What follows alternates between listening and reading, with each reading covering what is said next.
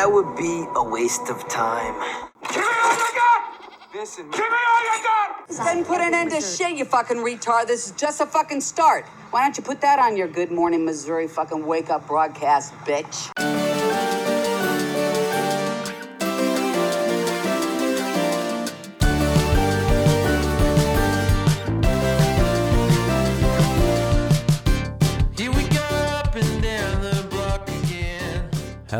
Welcome to the inaugural episode of Keep Streaming Buddy, a podcast about movies, music, life, and everything in between. I am your host, singer and rock star extraordinaire Carl Coleman.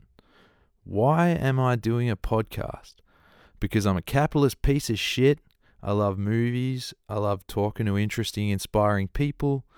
And, you know, it felt like the right time to start a goddamn podcast.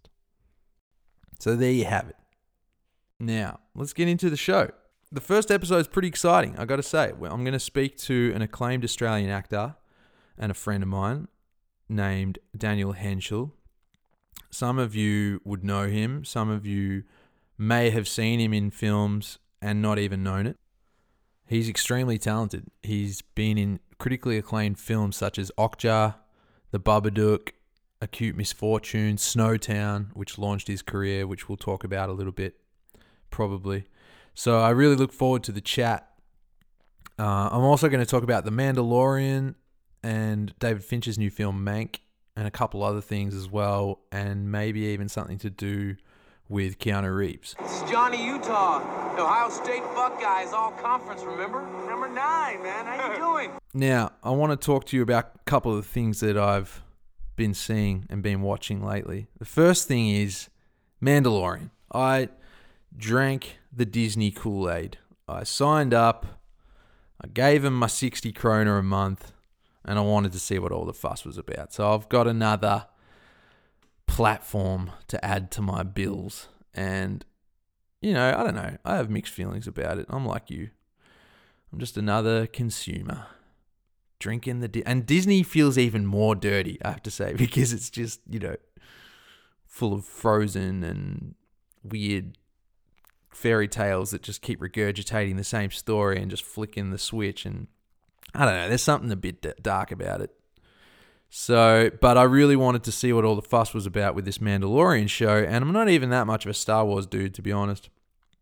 As a kid, I was way more into Batman and stuff like that, but you know, I had I had a little bit of a soft spot for sci-fi stuff. So signed up, started watching, and I don't know, it just hooked me right in. I I uh it, I could find that it was actually a show for the first time in a long time where I was actually waiting each week for the new episode. So I don't know what that tells you. Maybe that's more more brainwashing, but there's something obviously extremely hammy about Star Wars, and there always has been.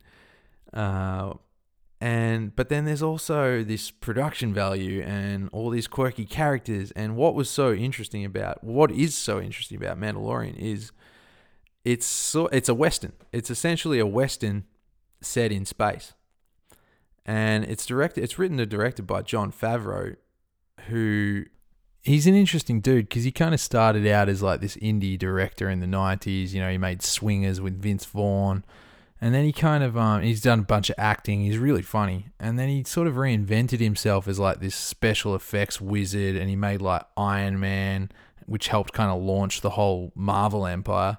And now he's you know he was sort of the perfect man for the job. So anyway he's obviously a star wars fan. And he ended up writing this pretty brilliant series, I have to say, because the whole idea it's so simple, but using Mando, uh, this this Western theme within this Mandalorian story, I think was just super clever because yeah, he's a bounty hunter. What do bounty hunters do? They go from bar to bar, and they look for work, and they get their cash, and they keep moving on. So I've just been really having a lot of fun with this show, I have to say, and it looks amazing. The other thing that's really cool about this show is the theme music. Da, da, da, da, da, da, da. I don't know. I, I walk around just humming and singing this thing all the time. It's it's one of those shows where you actually sit and listen to the theme at the end of each episode because it's so great. Swedish composer Ludwig Göransson, he's just totally nailed it here because he, he pays tribute to the John Williams, like the classic John Williams Star Wars theme, but he does his own thing to it. He's got sort of this Morricone thing coming through as well with the whole, you know, Western vibe. And he's just completely nailed it. And he's a bit of a freak in his own right, actually. I think he's won Academy Awards and he's produced like heaps of famous hip hop and stuff like that. So he's pretty brilliant. So Mandalorian. Look, I'm not gonna sit here and tell tell you about the actors and the cast and the storyline because it's it is a Star Wars show. You know, there's not much to it. Just watch it and eat some popcorn and sit back. It's the other thing that's really cool about it is it's 45 minutes. You know, it's it doesn't demand that much of you. We don't have a whole lot of attention span left in us anymore, do we, people? So I like that vibe. I like this short format episodes. So check out Mando if you want. I don't know, maybe you don't want. I thought it was really cool. I've been enjoying it. There's two seasons out now. There's going to be a third season next year.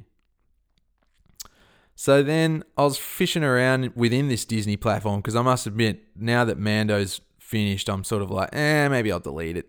You know, maybe I'll kill my subscription.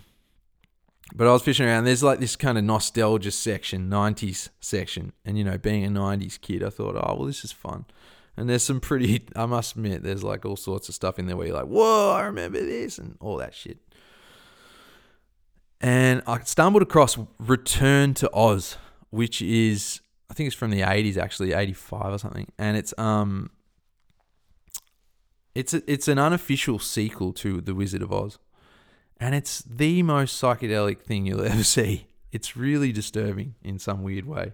Um, and the characters are all different, and Dorothy's, you know, like a little girl opposed to Judy Garland. So this dude, Walter Murch, he wrote and directed it. He actually worked on like crazy classics like Apocalypse Now, The Godfather, American Graffiti, The Conversation. Yeah, so he wrote and directed it.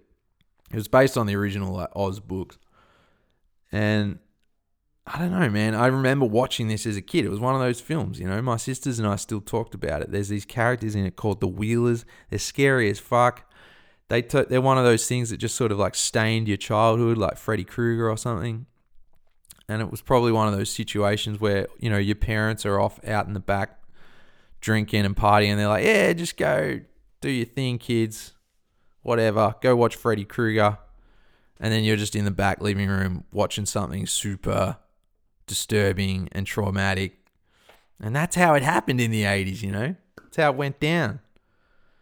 They didn't really give a shit what you were watching. it was kind of wild. I still remember the kid who showed me Freddy Krueger. I must have been like eight or something. His name was Sloan Peppy. What a prick. He was he was way older than me. And he was like, Yeah, come watch Freddy. I'm like, Fucking hell. I wasn't the same dude for three months. anyway, I'm, I was talking about Return to Oz. It's worth a look, I must say. If you've got some, I don't know, mates around one night and you got a little weed or something, it's a trip. Like the characters are, she hangs out with Tik-Tok, Jack, Pumpkinhead, and Princess Ozma, and you know they're they're off to fight the villainous Gnome King. it's a trip. And anyway, I found myself watching it again and it was it really was it was a nice experience and pretty scary as well. And the Wheelers still scared the piss out of me. Worth a look. Later on, I went on to watch Mank, the new David Fincher film. Now, I thought it was great.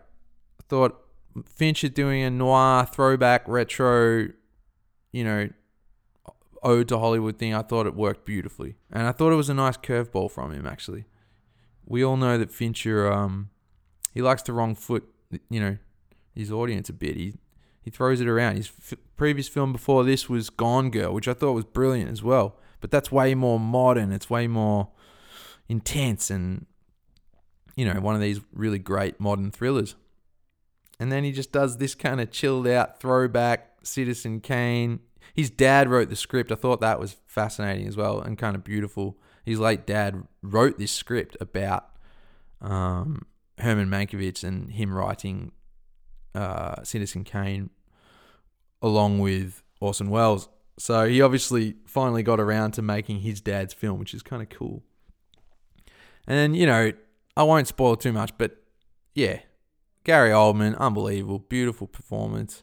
He is funny as, and because originally like the, the actual dude Herman Mankiewicz, um, apparently I did a little reading into it. He he was sort of known as like maybe the funniest man in New York at one point. I think in the forties, and he was so charismatic. He was an alcoholic, and but he was an, obviously a super talent when it came to screenwriting. And uh, apropos Return to Oz, Herman Mankiewicz actually wrote the the whole the entire Kansas scene of the original Wizard of Oz, and it was his idea to start that scene in black and white and hold back the the color, the change of color when Dorothy goes to Munchkin Land. Like this guy was pretty innovative, you know, he was a real visionary. And it was also his idea to make the Kansas section of the film, you know, a lot longer than what the I think it was MGM or one of whatever studio it was, a lot longer than they originally planned because he wanted to show Dorothy as a person. He wanted to show the audience something to relate to and them her and her family on the farm in Kansas. So he was just a really clever dude. That's one example. Um, and they don't even really touch on that stuff in Mank. Uh, it's more about the Citizen Kane script and, and things like that. So I I really rate this movie. I think Finch is really interesting. I think he's obviously he likes to throw us a really shit film now and then. Um, you know, Benjamin Button comes to mind. And of course, the music's amazing as well because you've got Trent Reznor and Atticus Ross, who I think this is their fourth. This is the fourth time they've worked with with Fincher. Um, but it's them doing like twenties swing jazz, and it's just kind of wild to to think that Trent Reznor of Nine Inch Nails is making 20 swing music nowadays. And it's amazing. It's beautiful stuff. Well, I'm to give you my talk with Daniel Henshall now and enjoy because this dude's got a lot of interesting things to say about acting, about life, and something pretty special happens about halfway through our talk. So enjoy.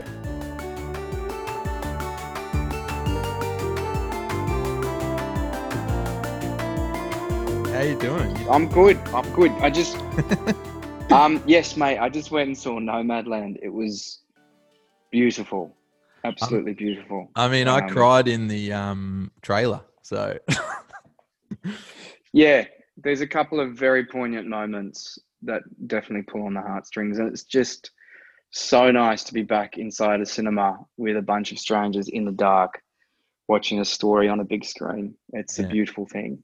I forgot how much I missed it.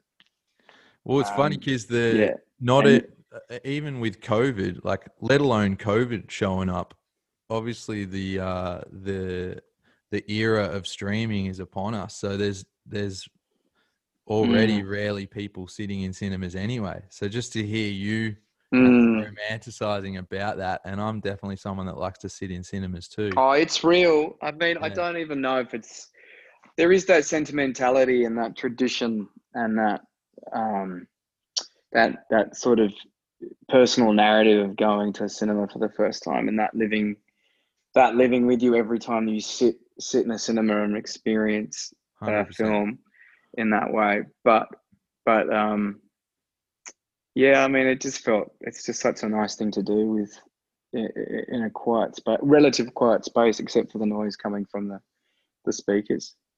Yeah, Well, it's funny because yeah, I, great. I showed the trailer to Emily as well, my wife, and uh, she started crying too. so I was almost like, I don't know if I can see this. No, um, it's it's a good yeah. it's it's a good cathartic cry. It's a yeah, definitely of course.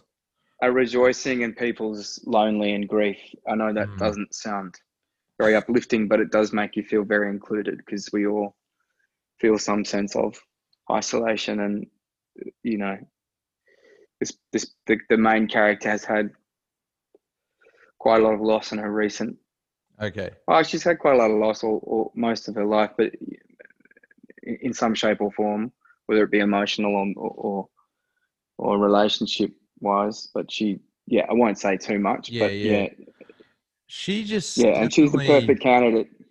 I know because she to Frances portray that. McDormand is someone that you watch where you don't you, you don't really see an actress. You just see someone that's real immediately. Uh, uh, if you know what I Very mean. much so in this film, hundred percent. She's Yeah. also amazing, an, an amazing technician. But particularly in this film, it, it, is a vehicle for her to allow, like the, you can see how in step she is with the character and the director's Mm. vision. Um, When you say technician, is that what do you mean by that? Is that sort of actor? I mean, there is some. no, not really. I mean, it's the same for you as a musician. I would, I would expect. You know, at times you rely on your tricks, yeah, and I don't mean tricks as in you've got a bag of mystical uh, um, potions Secrets. and, Yeah, and yeah. secrets and whatnot. It's just that you rely on your technique honed from years and years of practice, whether in front of the camera or on stage in front of an audience or in a recording studio or just with Mm. your fellow musicians that you create your work from or with. Um, but you know, there is some shows or movies that she's in where she's required to be a character in a genre piece, and that and so so in lies some less naturalistic performance. yeah, Um, and she's clued on to what stories she's telling, what genre she's in, who's directing it, what's the vision. Um, and so she buries her technique so far down in some films that you don't see the difference.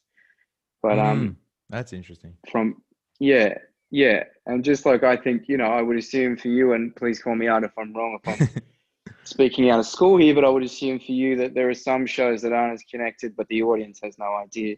But you've relied on your years and years of live performance experience. Yeah, and I know? was going to touch on that later, actually. But yeah, it's what we, I guess, you sort of just call survival mode. Um, and I talk about that often with with my bandmates when you're having an off night or if the sound's a bit rough, and you sort of exactly there's this base of experience and the work or the craft that you just sort of lean on and just go, okay, I'm just gonna fall back on on this and hang the hell in there and do the best I can. Yeah, yeah. I, I, which in sure which that, yeah, which pulls you to the present, you know, because that's true. it's not flowing as freely, and it feels like much more. You know, it feels like it feels like hard work, right? Hard work, and yeah. you're not living necessarily in the moment, but the more in tune you are and the more practiced you are, it's so it, it may even produce more. I don't want to sound like a wanker, but more present work, you know? Yeah. Um, because you're really hitting that note. You're not just sort of free falling through it. Um, and the technique and the availability to connect to, for me, say an emotion or a thought process or an idea Mm, or an intention um, is so ingrained in what I'm doing because I'm trying so hard to do it because it feels like I have to work the craft so much. right, right. And some days I feel like I'm very much just in it and I'm giving it. And I look back at the footage or the playback or whatever, or I see the edit and I'm like, fuck, I was not in that at all. And it's a lot more interesting, uh, the work that I was doing when I was pushing harder. Not always the case.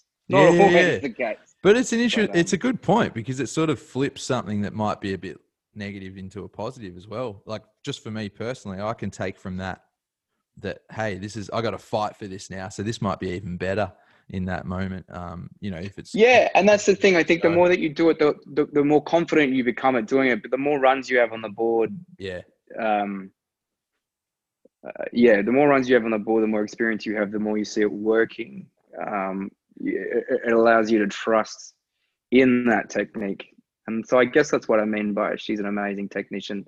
And I don't Mm. mean that in a negative term because some people might say, "Oh, she's just a good technician," and there's nothing, there's nothing behind Sure, behind sure. those No, eyes or, in, or in her performance. No, she's a powerhouse. she is, she is. Fran, Fran McDormand is. is Yeah, I better see that. I'm glad you went to most exceptional actors out. Yes, obviously it is well documented uh, that you i guess got your sort of launched your career or got your break in um, justin Kurzel's snowtown. And i Yep. know um, you know you've talked about this film. I think this film follows you around quite a lot i imagine. Um, for those of you who don't know it came out 2011 it's about john bunting who was one of australia's worst serial killers a uh, scary hideous awful man. Um, and Dan played the role of John Bunting in this pretty incredible, disturbing, and incredible Australian film called Snowtown.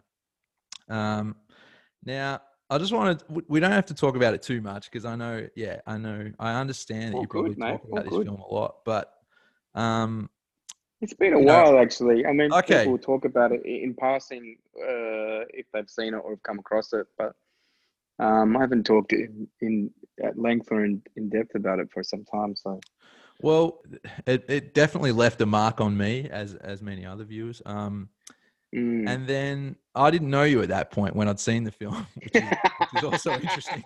Um, and then, you Oh, know, poor obviously you, you you play, you know, a psychopath, a murderer. Um, Mm. now I've read I've read that some people get disappointed, perhaps, you know, when they meet you and and, and that you're not a creepy Yeah. psycho, and that's interesting to me because because you know, and I've read maybe that some other actors as well, that people that you were were slightly intimidated and perhaps a little trepidatious about meeting you or working with you, and it wasn't the case for me at all because I was delighted and relieved, you know, that you weren't this man and you were actually Yeah. just a lovely, you know, positive, warm person. Um, thanks, so does, yeah. does does the film and your role as as John Bunting ever like does it follow you around in a negative way or are you more just grateful that you that you recognize and, and it had an impact?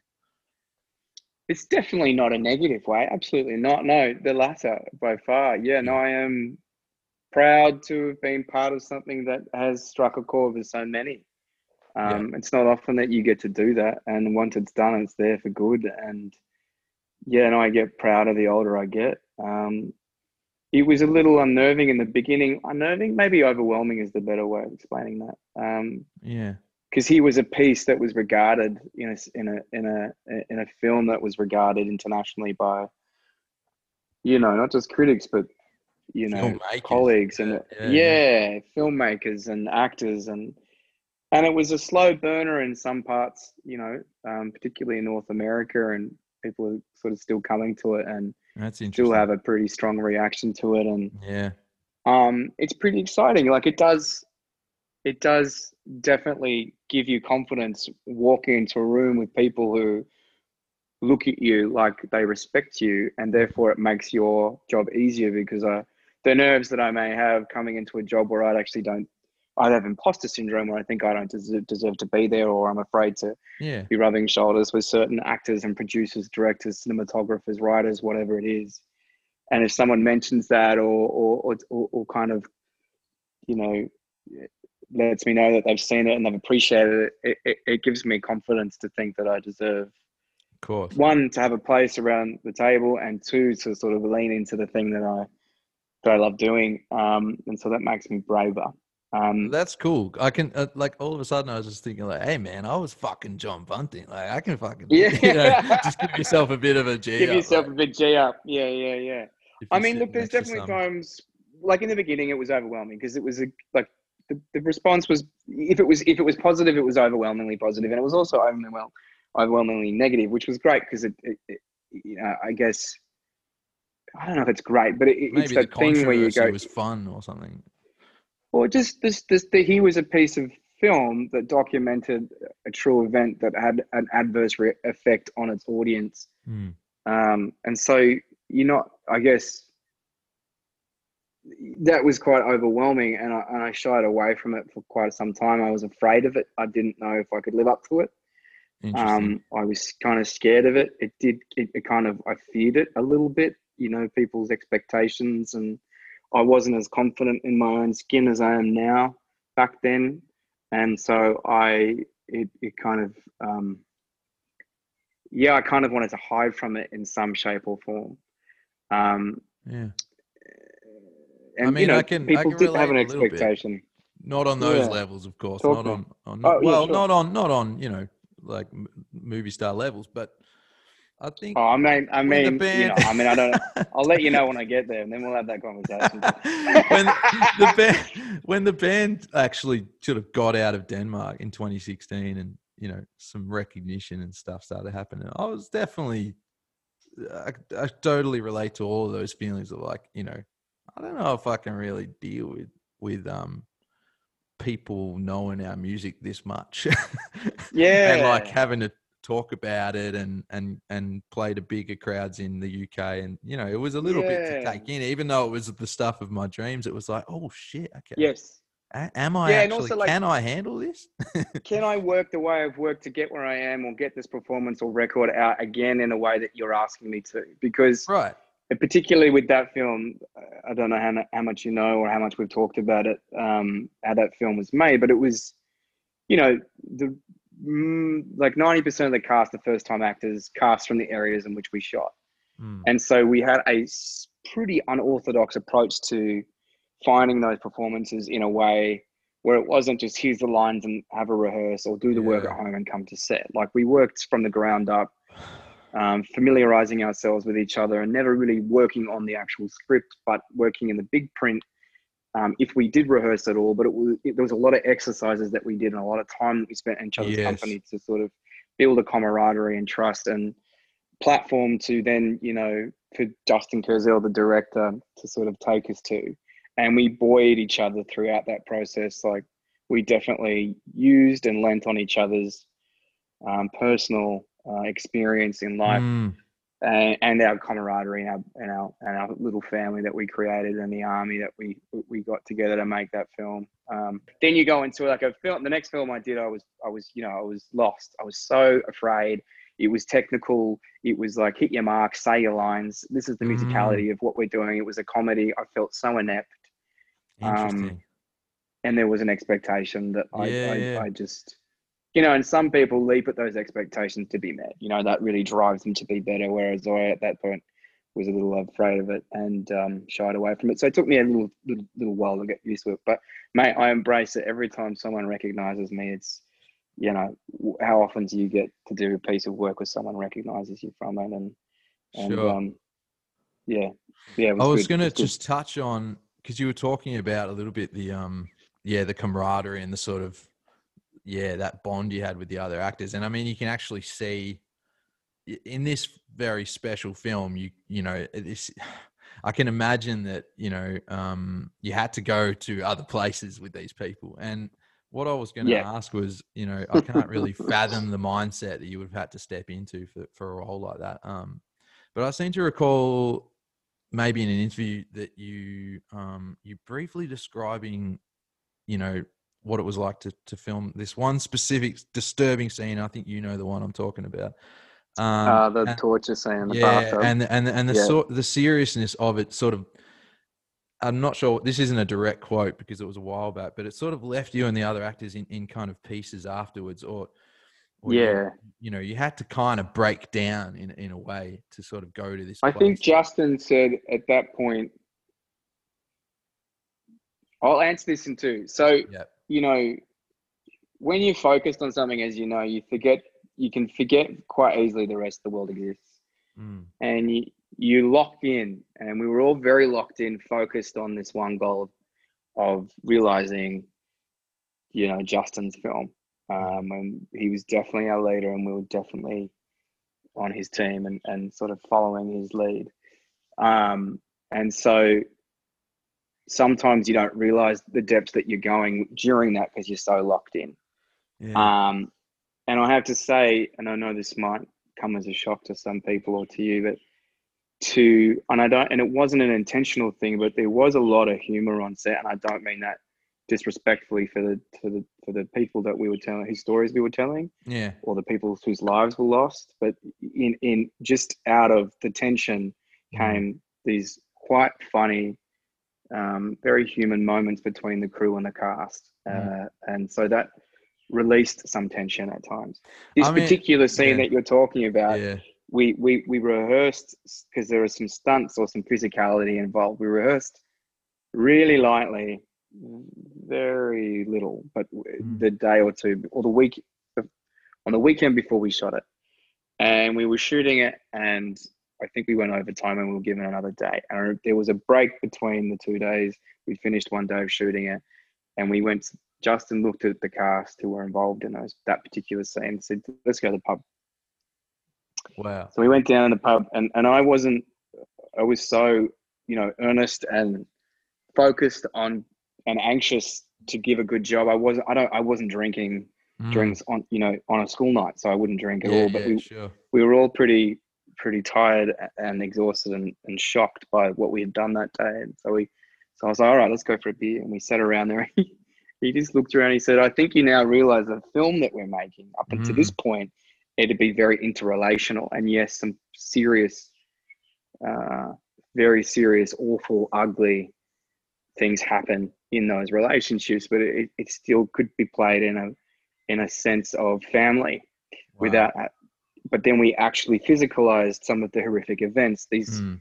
these serial killers who are documented in this film did heinous things to their to the people that they that they that they ended up killing heinous heinous things. And we enacted this one thing. And um yeah and I, it, it was it was it felt awful. It felt it was like a gut punch.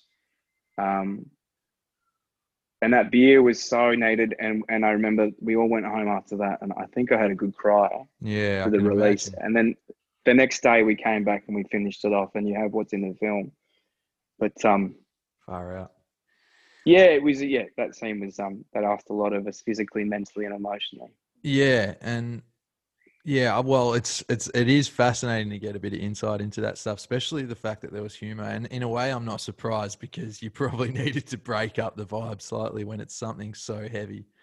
Um, And act, Uh, I mean, like filmmaking is quite silly. I mean, like you know, like you Play and you pretend. um, yeah, it's so silly at times, you know, and and you find yourself going, you know, and I I, and I don't want to again be disrespectful to the art form or the subject matter, but there is a scene where my character is, and it's it's not giving anything away. It's so bad as far as storyline, but there is a, my character is chopping up a kangaroo Hmm. you know, in, in one particular scene, you're like, what the fuck is this? Like, I'm, you look up and there's like 10 kangaroos, there's blood on the ground. Not 10 kangaroos, there's 10 people watching you. There's a couple of dead kangaroos, and like, I've got a blunt axe and I'm chopping up a kangaroo. And you're like, what the fuck my is God. this? What are we Getting paid to doing do? Yeah, yeah, like, Oh, you know, and it was my man. first feature film, and I thought Yeah. all, feature, all feature films were like, we're going to be this. And, you know, but, the, you know, like recently I worked on a Christmas comedy. And I, I look up, I'm like, what are we doing? yeah. you know, like there's a kid with a shotgun shooting clouds. Like my character's dressed up as a volunteer Santa, lying through his teeth to find, you know, buried treasure on this farm. Like, like what are we doing? I know, I know. It's it's it happens It's so with silly. you too, man. Don't worry about it. Yeah, I There's bet, little I mini bet, existential moments. They're quite funny. But um, Yeah. because there was a, a- yeah. a- there was an interview with Ray Liotta who I heard I Yes. heard recently, and he just said, and he's I think he says like, oh, so why'd you get into acting? He's like, I'm really good at pretending. and then he, like- he's like, yeah, I'm just really good at making shit up. And I was like, oh, cool, I'm, right. Yeah, I'm that's it. so good at lying. Yeah. yeah, yeah. Yeah. So well just to move on a little bit i um uh, i remember you told me that uh you know obviously snowtown helped launch your career um but it also definitely. somehow definitely landed you work doors. with um uh the parasite director bong joon-ho uh on okja Yes. is that is that yes. correct is that how you ended up That's that's one hundred percent. So so again, the gift of this film it continues to give, but it definitely gave that day. So so Snowtown played at Critics Week at Cannes, and it was Justin's debut feature, and there was an award at Cannes, award at Cannes um, for a first first time feature maker. And Bong was on the jury. He was the head of the jury. Director Bong was the head of the jury of the first time filmmaker award. wow okay Um, so he was already a big wig by then uh so. Yeah, I mean, he, he was a Cannes favorite. He Okay, played. I think Mother had played at Director's Fortnight, Hmm. um, and you know, he was definitely one to watch. And at that point, what was it, 2011? It was so the Snow- host is Snowpiercer the one, the main one I know, but yeah, the host, yeah, the host was his third film. The second film, Okay. Memories of a Murder, is probably his most recognizable film. If you're in, if you're into film, but the film Sure. that gets his most notoriety now is because of the Oscars and all that, and because it's a brilliant piece of cinema. Um, Mm. is, is is Parasite obviously? yeah. But so he was the head of the jury of, of the Camera d'Or, which is the first the, the debut feature filmmaking award, and um, he was at the debut screening, and me with my lack of so ignorant and so I didn't, you know, I was like a kid in a candy shop, not really knowing who was who or what was what, but I was just happy to be there. Yeah. Like old mate down the RSL, you winning, mate? You winning? I was like, I was that guy. I had like I was so just like, what is happening? Who is this? Who are these people? You know. I hey, just- Leo DiCaprio, you winning, man? yeah, you winning, mate? You winning? Oh, is that Mr. Brad? Hey, Brad, what's Yeah, cooking? yeah. You winning, mate? I'm definitely winning. Look at me. Just ask me. Yeah, I've got my hand up. and um, That's anyway, so he, he came up to me. Uh, we, he speaks beautiful English, but he's he often travels with a translator, and the translator Mm. said, Director Bong would like to give you his card. He can't say much to you because you're part of the competition for him, but he just wants to say thank you. Wow. And I didn't know who he was. like Okay, a total, okay. Total douchey kind of, you know, again, Fair just enough. happy to be Yeah, there. yeah, yeah. And I went, and, and this is a nice, like I went back, so I went back to wherever we, I think Screen Australia had a, a luncheon up at their suite, you know, because everybody's got a suite, mate. They're Sure. all flogging off their next 10 projects to whoever's interested. And yeah. anyway, happy to be there, man. He was just rocking up to whatever I was invited to, you know. Um, and yeah, Jenny Kent, Jen Kent was there who directed and wrote the Babadook and the Nightingale, and she was selling that, selling the Babadook with her producer to an international sales agent so they could get funding for it back home. Wow. and she said, "I heard you met one of," and, and she taught me at drama school, right? She taught me one class. Drama far school. out. She taught me um this amazing taught So us the- the- worlds the are class colliding here. Okay. anyway, she said, I heard you met one of my sort of like, you know, famous fa- favorite directors. And I was like, Hmm. who's that? And she's like, you met, you met director Bong. I was like, oh, who is that? She's like, you idiot. And she just gave me a list of his films. And she go fucking watch all these films. And I did. And I was like, oh shit. Anyway, he showed interest in saying, I'd like to book you in my next film. At that time, I think it was Okja Okay. but he but Snowpiercer got made but prior. So when Yeah, Snowpiercer okay. came and went, I was like, oh, The ship sailed. You know, yeah. The ship sailed, and that Yeah. was just nice. And, you know, and anyway, then a few years later, he um, He, he actually out and- you. Isn't that great? Like, and I don't know what he, didn't saw in you, man. Snowtown to think. No, he didn't, and I don't know what he saw in Snowtown to see in the character that he cast me in uh, in October because they they're worlds apart. But I think he just it was cute because I'd lost a bit of weight in between those years, and he's like. When he met me, he was like, "Do you think you could get fat again? Because I saw you fat." And I was like, "Oh yeah, is that the only thing you cast me as? Because you liked Yeah. Snowtown and I was fat? You're like, I want a fat guy in the film with this intensity." oh, um, shit. yeah, and and I know, and I shouldn't. Yeah. Anyway, so I put on a bit of weight for him, and that was great. um, and so, uh, I mean, was that sort of the first real kind of, you know, um, experience working with these kind of A-list uh, actors? And I mean, had what was that? What was that like? like a- what was the experience of of, of Okja like for you? Okja was great. I had a little. I was lucky in that I had like, um, I don't know, man. Like I, I did four years on a television show in Virginia for AMC, and Jamie Bell Yeah. was the lead actor, Okay, and we had a couple of other actors that were that was you know, had worked with- it? that was turned, yeah. And so working with him and working on a a much bigger production value budget uh, type show film was great experience. Yeah. uh, to get me to the place of feeling confident. And and just before Okja, I was in uh, Ghost in the Shell with Scarlett Johansson, and we had these scenes together, and that also gave me great confidence knowing that I mean, could that's huge. Yeah. Go, go toe to toe with her in these very small scenes, but again, toe to toe is probably over overstating it, but I. I, you know, it was just very exciting, and I and I felt very confident after that. And then to go and land in Korea and Paul Dano, to, he's like, I, you learn through the one of the assistant directors that Paul Dano Dano's asking for your number so he can connect with you, and you're like, oh, this is going to be great. That's the kind of guy he is. He wants to get to know his, you know, people before he gets on on on on set with them, and then Yeah. Devon Bostick and Steven Yeun and Lily Collins. But yeah, working Okay. with Bong was like just just amazing. Being in. Korea and working on the opposite side of the world with a, a very different style of crew and and uh, just culturally a very different way of working. I mean, Mm, cinematically, culturally, like you know, you work in the UK. Not that I have. I hear it's quite different. You work in Korea, it's quite different to Japan. It is. It's different in America. It's different in Australia. So you know, the- each each country has its own. Like that that film went from South Korea to New York to Vancouver, and I and experiencing how all the different crews, even America, like the crews in East Coast as opposed to the West Coast, are very different. Isn't that Um, funny? Because that was actually a question I had for you about. Uh, well, I was going to base it on yeah, working on Turn, um, the the Washington Spies show where you played Caleb Brewster.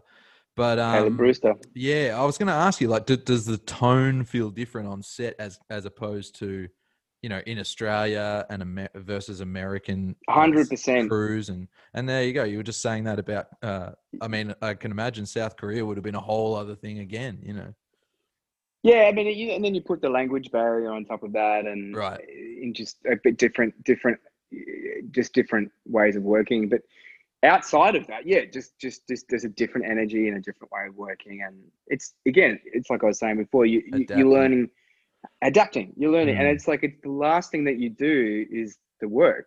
But once you become confident in that, pretty much any set in the world, there are going to be similarities, and you just have to allow it to happen in front of you and focus on what you can do, which is hit your mark and say your words. and Yep.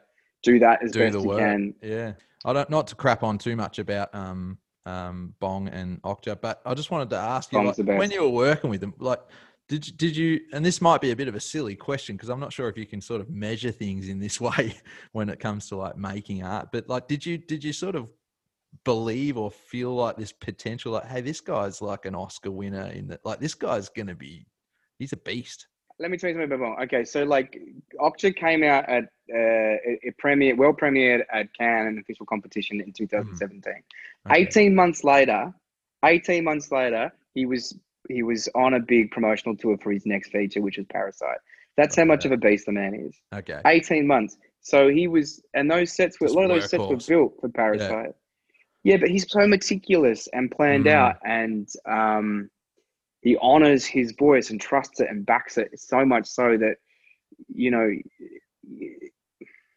it takes a lot of confidence and a lot of um, uh, nous and sort of uh, chutzpah to to sort of back yourself enough, even against powerhouses like some Hollywood production companies or producers to really push your vision. And, and I guess the people that he now can work with and has been able to work with over the last decade, he's been able to, for them to know that if they're going to get him on board, they have to let the man go Yeah. um, without trying to rein him in too much. There's not too many filmmakers like that. But you did get a sense that, I mean, he like you knew it was going to be special. Like I mean, the script was great, but I would have questioned if it, if it wasn't a different filmmaker. If it was a different filmmaker, Okay. Interesting. That's interesting. like like it's a wacky it's a wacky world. Like where I don't know how he's genre bended that film in the way that he has. That he makes it so accessible, but yet so zany and so heightened, but so real and and Yeah. heartbreaking. And I mean, we're talking about a CGI massive like Pig. Super pig. you know, genetically made Yeah. super pig that I you know. end up falling for. I know. Um, with And then I was like, I'm gonna go veggie. I was, I was, Yeah. I, I was a hundred. I didn't Yeah. do it because I'm weak and Yeah, I'm pathetic. But that I think I remember calling But I Emily and I said I'll never eat bacon again. You know, and then yeah, three days later I was smashing like a Some- pork Vietnamese thing, and you know, pork knuckle. Oh yeah, I was just gone. But um, it's a crackling. that's just me Um, being a uh, yeah piece yeah. of shit. But um, but I, it had me like I was like yeah I was super moved and I think you're right that kind of hyper reality sort of he's just he's and it was the same in the host because it was sort of hammy and like what the hell is this monster Oh. but then it, like you totally buy in and I encourage something to super moving about it.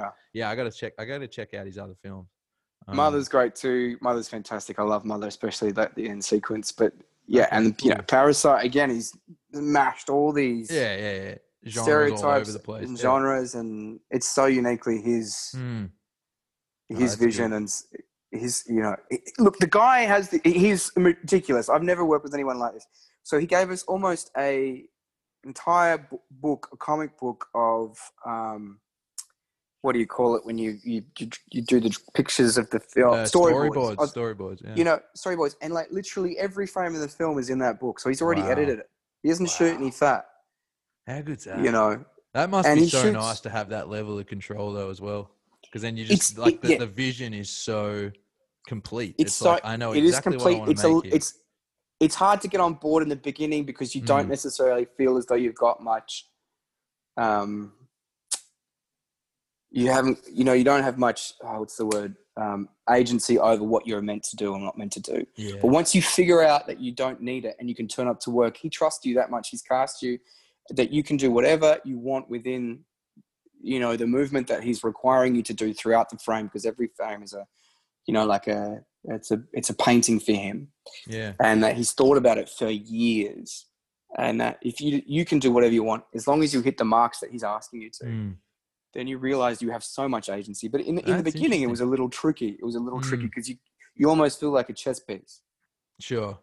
Does that make sense? And I don't yeah. mean that disrespectfully. It's just a different way of approach that maybe some Western actors aren't necessarily used to. Because I've, I, s- yeah, um, yeah, you could see him working beautifully with his regular Yeah. um, cast of excellent actors that he worked with once or twice before Yeah. uh, South Korean actors who were Yeah. just brilliant and understood what was required of them in what he was asking them to do. And I think maybe it took me and a couple of the others a little while longer to sort of feel like we were actually giving something of our own rather than just repeating and copying what was asked. Sure. But um, I yeah, mate, I'd drop I Yeah. would drop everything in a, in a heartbeat if he said I'd like you to come back. Oh, I'd be I'd be I don't blame you. walk through yeah. frame. I just walk through frame. I wanted to talk about a little bit about um, acute misfortune. Oh yeah, Yeah. So oh, mate. I'm very touched that you um that you're into it. It's I'm um, really into it. I think um, well, it's a it's a fascinating story for one thing, yeah. and he's a, a a super intriguing artist. He's an Australian artist called Adam Cullen, um, who he won the what's the name of the prize again? Do you remember the Arch Archibald The Prize. Archibald at at a pretty young age. Archibald. Um, We all call it the Archie. That's what we The always Archie, forget what it's right. called. Typical Australian, kind of just making it The smaller and Archie. lazier. you won the The Archie, Archie, mate. mate. He won the bloody Archie. But it's a very Donation's top prestigious portrait award. Yeah. prize. I was going to say. Yeah. he won the Archie, mate. He just when he's fucking winning. Have a VB to celebrate. Have a VB, mate. Um, so this is sort of a a, a bio of, uh, about him, uh, acute misfortune. Australia. Him and the journalist that wrote the book. Yes, of course. Like it's it's a it's a Who's- dual, bi- dual biopic, right? yeah, Almost? who's equally as brilliant. Like what a young, he's Yeah. just this a young writer. He's super. I think he's a teenager when he first crossed paths with um, Adam He's Cullen. and- 18 or 19 when Yeah. he kind of comes across Adam and over a four year period. It's a, it's an intense movie, and it's it's also a good piece of Australiana in a way. Um, Yeah. But I wanted to ask, like, you know, obviously, these sorts of characters, these are sort of manipulative psychos. Um, do they do they sort of do they feel natural for you? Or I want to ask this in a Like a sensitive way, because I, I seem to remember you once saying to me something along the lines of like, um, "Look, I don't care about being typecast. I just I just want to work. I'm grateful for the work, and I want to work." Yeah. Do you, do you It's great to be typecast? I think. It is great. Yeah, I mean, it, it is great because you're known for something and people go to you, and it's your job to pick whether you can find something new in that or a different angle or maybe surprise Mm. uh, the people you're about to work with, intentions or um, observations or interpretations of that character. Um, however, I don't slip into it that easily. I think the thing that I that I, if given the opportunity that I have been, and if I if given again, there is something that I delight in trying to find empathy and um, empathy to um, um, to that person's story, that character's story, to find where that person may have gone wrong or what happened to that person to lead them to where they are today and Mm. um, hopefully be able to, to to shine some humanity on that person's experience and hopefully that then translates into um, whoever watches the film the audience maybe they can ask a question of not just seeing that person two-dimensionally and saying oh that's just a bad person who does bad things that there are good people out there that make bad decisions and bad people who make good decisions and um I think you pull that off. I mean, obviously, thanks mate Yeah, because it's you know these um these sorts of characters, and maybe, I mean, John Bunting's another level, but uh, you know, someone like Adam Cullen, where you actually in the film you meet his quirky, quirky as fuck parents, um, and you know, he's clearly a product of of uh, of a strange um, family dynamic. Um, Yeah, and and, in, and in one way, you know, Australian setting too. If you if you Sure. delve deeper into his upbringing, I mean, it's the Um, Blue Mountains. Uh, well, I'm not sure where he was raised, but he, he, was up raised up Blue in, uh, the northern beaches, but he ends up living Sure. in- Yeah. and creates this like made up persona of the bushman and Right, but I mean, what I was trying to get at was that you actually, you, you, you know, yes, you're very good at uh, showing someone that is also just vulnerable rather than straight out evil. You know, there's someone that have that is a human as well, and you know, yeah, and, and and and from that trauma, it manifests in many ways. Like I think with Adam, it manifested in that. It manifested in drug abuse and alcohol abuse and a need to be acknowledged and to rebel against an institution and do it and, and, and find an avenue, which he did through art to be able to do that and then draw attention to himself and the love that he couldn't give to himself or whatever. Mm, and you know that's a pretty base maybe obvious line in but it definitely you know you could definitely it's a great start and then you can go Yeah. further and further into that mm, finding like i've just got i think when you're given a character who makes bad decisions says bad things whether that be racism or sexism or uh, mental and emotional abuse upon another person manipulation to get what that person needs. I think the first question i ask is why is that person doing that? And if i can answer that i can find then i it, doesn't when i've justified it it doesn't make that much it, it makes a lot more sense for them to in the way that that manifests for them.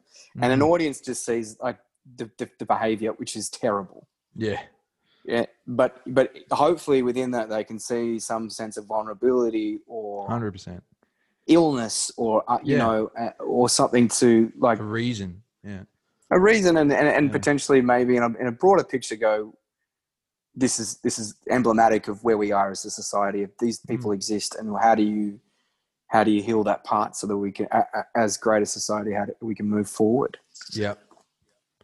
Well, I think this film definitely uh, conjures those thoughts. Uh, bro but I, just I hate to- to do this to you but i think stasis waters just broke You're kidding me. i think so I you think gotta so. go, Give man. give- You gotta go. well give me one second give me one second let me just double check Dan's wife is heavily pregnant. she's she's nine and a half months pregnant she was due yesterday you better go day check before. on her, man. Get Give me out one of second. Give me one second. Give me one second.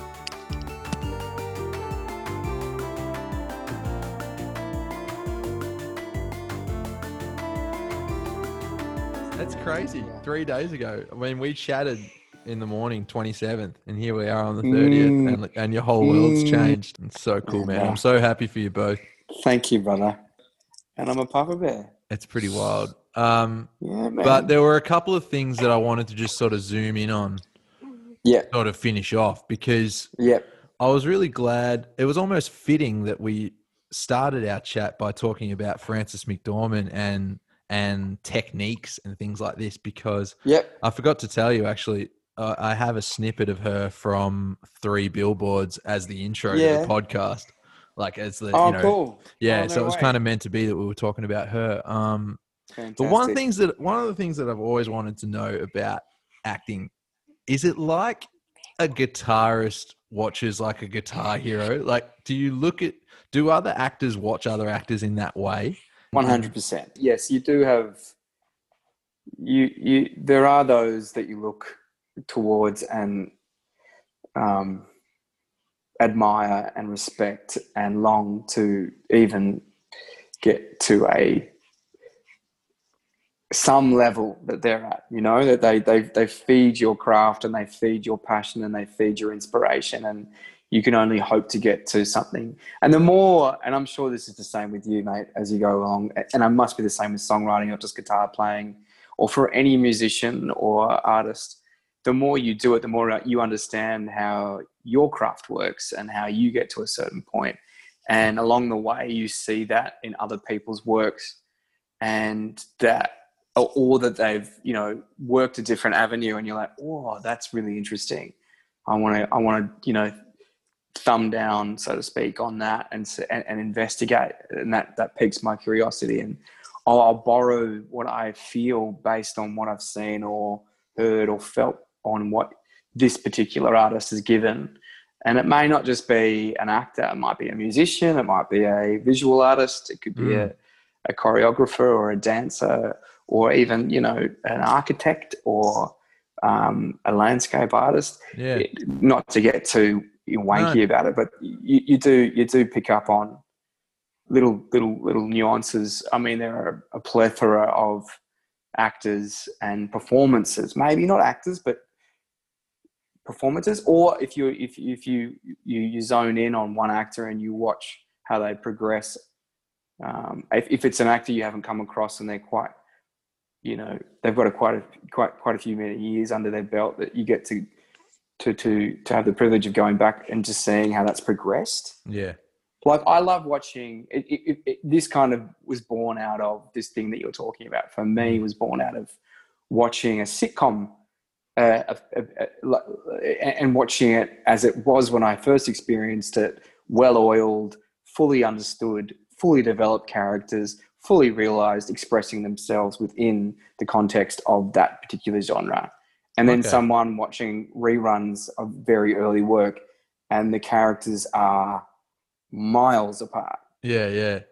You know, they're, they're you can see the, the actor like stretching and and pushing and figuring out what works and what doesn't, and the writers are gelling with that particular um, journey of that character or that actor, and and to see how they progress to where they got, um, and to be able to do that with some actors' uh, careers is is also something that I you, you can you you know um, akin to your own. Yeah, yeah. That's don't know if interesting. that's The the right only the only uh, sort of sitcom that I've probably followed all the way through ever was probably Seinfeld. Well, that's Um, what I was thinking about. Like you look yeah. at someone like Kramer's character is developed probably the most yeah, from when you first meet that's Michael true. Richards' um, interpretation to what we end with Michael Richards' interpretation. Mm, Um, yeah, you know, And and, then- then you and then having experienced that on something like Turn, you know, when you you you I, I can watch that back and sort of see where I was at and what I was doing, and you know how easy it is to fall into certain uh, complacencies, if that's a Mm. word. Yeah. You know, and then to like push further and delve deeper into certain things when given the material to do so, and how easy that may come rather because I'm so comfortable and confident. Yeah. Um, not to say that that work is anything of merit, but definitely applying the, the trade and learning um, as I went. And, and uh, uh, you know, I'm incredibly grateful for that experience. I learned so much about not only the craft, but how to be a professional. And to, as we were talking about the other day, like there are so many variables that go into to performing every day. And um, some days you you're having a shit day at the office, and you have to rely on every every tool that you have in your bag there. And definitely. Because um, it was it was cool you were saying earlier about other art forms sort of informing your your work Yes, because sure. that's that's also sort of why I'm doing this, you know, because I wanted to do something else besides write songs. And I wanted to talk about one of the main other yeah, art forms or or just a, a a line of inspiration that actually plays a huge role in our in our music. So that's why I sort yeah, of you know wanted to do this. Well one of the other things um that i wanted to ask you is and and actually your character adam cullen in acute misfortune he says some pretty cool stuff. Like he says things like art art is pain relief. It's art is pain relief something that helps us feel a little more comfortable while everything dies around us. Yeah. um, I wanted to ask you: Do you ever have moments of wanting to chuck it all in? And when you, if you do, oh, yeah, how do you sure. deal with that? Uh, how do you deal with Good doubt question. as an artist? Because it's something that I question. deal with. For sure. And it evolves and changes and at different stages of one's journey or career or path that, you know, early on it was different to how it is now. But um, I definitely have doubt, and I definitely wanted to throw it in, and I've definitely looked up university courses um, to to sort of maybe inspire myself to re-engage with what I'm doing, or to give me an outlet from the insecurity and fear and um, lack of worth that I feel. Because you know what we do is based on someone else's opinion most of the time, particularly Totally. for for. And I don't want to say that we're insecurity is rife within the arts because you know you're only worth with w- worth what someone's going to pay to listen or hear or watch you. Yeah. Sometimes, if you want to be, I don't know, maybe that's not true either, but it definitely feels like that sometimes. And with acting, you know, if you're not producing, directing, writing, what you're doing, the only you don't have a great deal of agency if you're not like an A-lister, and that's 0.5 percent. And even those those people, I'm sure they have, you know, don't have as much power as they may seem, Mm. or choice, or freedom, and and the insecurities are exactly the same. It's just on a different level. Yeah. But for me, in my experience, yeah, man, like we got to New York proper um, in 2018 and 17, 18, and were, and I was coming back and forth from Australia, taking jobs here and living there in New York, and then 2018, 19, we sort of decided not to do that, so we could full we spend a full 12 months committing to exploring our opportunities in that city because you got to be on the ground there and there are Mm. so many great artists in that city that have been there for much longer than you have that have been plying their trade brilliantly slowly creeping up that line into those casting rooms and getting the jobs and Yeah. it's it's quite maybe precocious or ignorant of me to think that the runs on the board and the luck that I'd had and the work that I'd had would push me up that line. Anyway, I- so we committed to being there for a year, and I have to say it was pretty silent. Mm. And um, and I and I was being less precious about what what what I would or wouldn't audition for, and the feedback, if you got feedback, and this is you doing an audition with your with your partner or a friend in your own back room. Um, so it's pretty isolated, and you're sending this thing off into the ether along with the thousands of others going for the work, feeling exactly the same as you with more or less experience than you with just as much talent, if not more, and not getting any anything. And um, if you were lucky, you get something, and and then you know you weren't right for the job, and it's always a know whatever it is. Yeah. That that does the feedback isn't positive, right? Because you're basing your own experience on someone else's worth of what you're presenting, regardless if it's good work or not. You haven't got the job. That's the end Totally. end line there, right? So you don't have the job. So that's pretty fucking depressing. Yeah. If you if if you're in a new city, you know, particularly because you're in a new city, and you don't have the familiarity of falling back on friends and community and whatever. When we've got great community there, but you know, it's not it's not what we have in Australia, right? Because that's where we we bred and born. So you, you're kind of creating a new, and it feels a bit dislocated. Mm. So midway through last year, I was definitely feeling at a point where I was um, considering changing um, direction um, and had serious conversations with, with my partner, Stace, your mate, Stace. Um, and, you know, about how that could eventuate. Like, would Yeah. that mean going back home in a couple of years? Because she was on a red hot run and going great. And, and uh, Stace, for, for, for anyone listening, is, is, is, is my wife and, and Carlo's mate. She's also a costume designer and she was doing quite well, having worked her backside off to get to a point where she was now being offered some pretty spectacular jobs. And, um, and I was saying, well, look, you know, maybe I can do a university course in social work, or maybe I could do it in anthropology or something to do with the human sciences and people. And Maybe you we can could make do a it for fun. podcast. maybe I can make a podcast.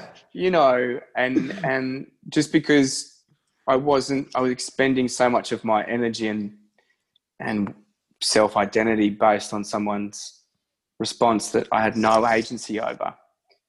And I got to a point at about August last year, and I did have a job, and it was a lifesaver, and it was this small job for me. It was a big job, but it was a small. jo- I had a small part in it, and it gave me so much fire and juice. And that, it was about that time I, I met this director and started creating this character with him to then eventually eventually shoot at the end of the year with him on a independent film. Again, it wasn't a large role, but it was so gratifying and sustain sustaining that it just it it just got to a point where I was like, you know what, I'm not going to allow myself to buy into the negativity that comes from the the this this process of trying to get work. Yeah. I'm going to empower myself in choosing when and how I do my work for other people in an audition um, setting. Um, and what I mean is that, yes, I'm going to do as many auditions as I can, but I'm going to do this for me and not for you. And it really helped me turn a corner and also helped me re engage with what I was doing, why I was doing, it and what I loved about it Mm. and it gave me a sense of self and it gave me a sense of power and um, the doubts and the fear i had were still there but they were definitely coming at me in a different more positive way or a way that i Yeah. could have a more healthy conversation with them Mm. um, and, and, I, and i've felt that probably in the 14 15 years i've been doing this professionally since drama school i've, I've probably felt that oh, maybe five times at different points. And A Yeah. real one. Yeah, I, I I can relate to that. Um, well, that's that's really inspiring that you could sort of uh, flick a switch within yourself. Um, and it took a um, while and yeah. took a very supportive partner and um, Yeah. a very patient one. And Oh man, I, I Um, hear you on that. but yeah.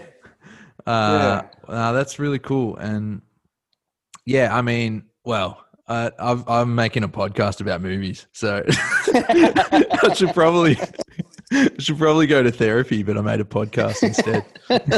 it is therapy, mate. Talking it is, man. therapy. It is.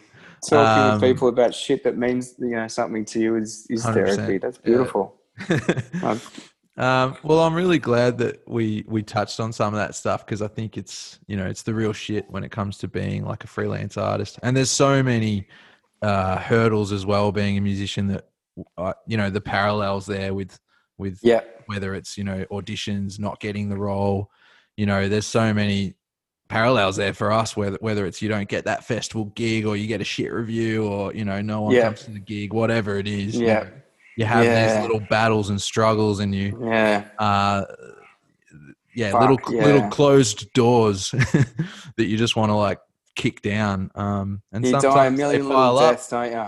Yeah, Yeah, yeah. Sometimes they pile up, and other times you you have this, you know, a larger amount of strength in you to sort of kick them down and keep going. And um, yeah. yeah, it's it's um it's part of the fight, I guess, the struggle of being a, a, an artist. now I'm being a dad. Like, what do you Oh. uh, what do you expect now? Like, uh, do you have any kind of um? I, I mean, I, I guess you're just on cloud nine now, but that kind of balance I'm in a bubble. work life. Well, you know what? Just stay in that for a while, and um, you know, I, think was gonna so. say, juggling the work life and parenthood. I can. It'll be interesting because, Yeah. like, you know, that's the thing, you know, like one of the things that we don't have in this life is a nine to five job, and that has its blessings and its curses. And um, it, it, there will be times where there'll be weeks away from baby, yeah, and that'll be, you know, you sacrifice the time with your family, the regular, consistent time, and or you're picking up stumps and moving to the next next joint, and that brings so much joy in meeting new people in a new community in a new place that you may or never have gone before or Mm. ever, ever tried to meet before, but because of your job, you get to go there and really immerse yourself in that, and that's beautiful. On the on the other hand, is that you know you're living out of a suitcase for the third, you know, fourth or fifth time that year, and you're away from your loved ones. Look, I don't know, man. Like it's Nah. tough because you know we're, we're we're here now in Oz, and Bubba chose to be born here and not New York, and um, then there's that whole pandemic thing. yeah. Whew, there's that that thing. Still that hanging whole out. palaver, still Yeah. hanging around. And yeah, I don't know. It, I, right now, you ask me the question. The honest answer is like I never want to leave Coburg. because Yeah. this is where my baby lives. yeah, I can relate to that. And those feelings just only get stronger. You know, your kind of uh, Yeah. tether to to home becomes even stronger once they show up. Um, but Yeah. I can say from experience that you know there are challenges with with with Yeah, uh, talk to me. uh, juggling. Um, Yeah, you know this life as a as a an actor or a musician with you know, Mm. juggling that with parenthood but but it gets Mm. easier well i can say that it gets easier they get they grow up a bit and uh, you Mm. find ways to continue Mm. to work and be a good parent and try your Mm. fucking best great. That's good. That's reassuring. i don't know man i mean thanks for coming on the first episode of uh I love it. Thanks for inviting me. It's an buddy. absolute honor. i'm hoping to get It's an your absolute honor, bro. friend Pilou Asbæk at some point, but you never know. I'm Oh, gonna, yeah. I'm gonna annoy the send him my shit out of his agent. I will.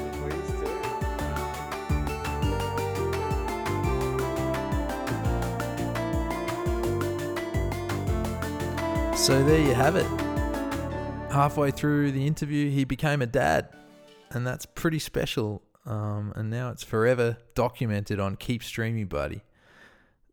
And it was so nice to talk to Dan. He's such a, a great person and a super talented actor. So I implore you to check out all of his films. And now here's today's shitty movie fact. It's time for today's shitty movie fact. Yeah, so the first ever shitty movie fact is Keanu Reeves was born in Lebanon. I found this out because my nephew, my 10 year old nephew, overheard my sisters discussing Keanu Reeves, and from the other room they heard, Oh, you mean that Lebanese guy? Isn't that fucking funny? Like, I didn't know that. Yeah, anyway, I think it's really funny. All right. Please tune into the next episode of Keep Stream, buddy. And thanks for listening.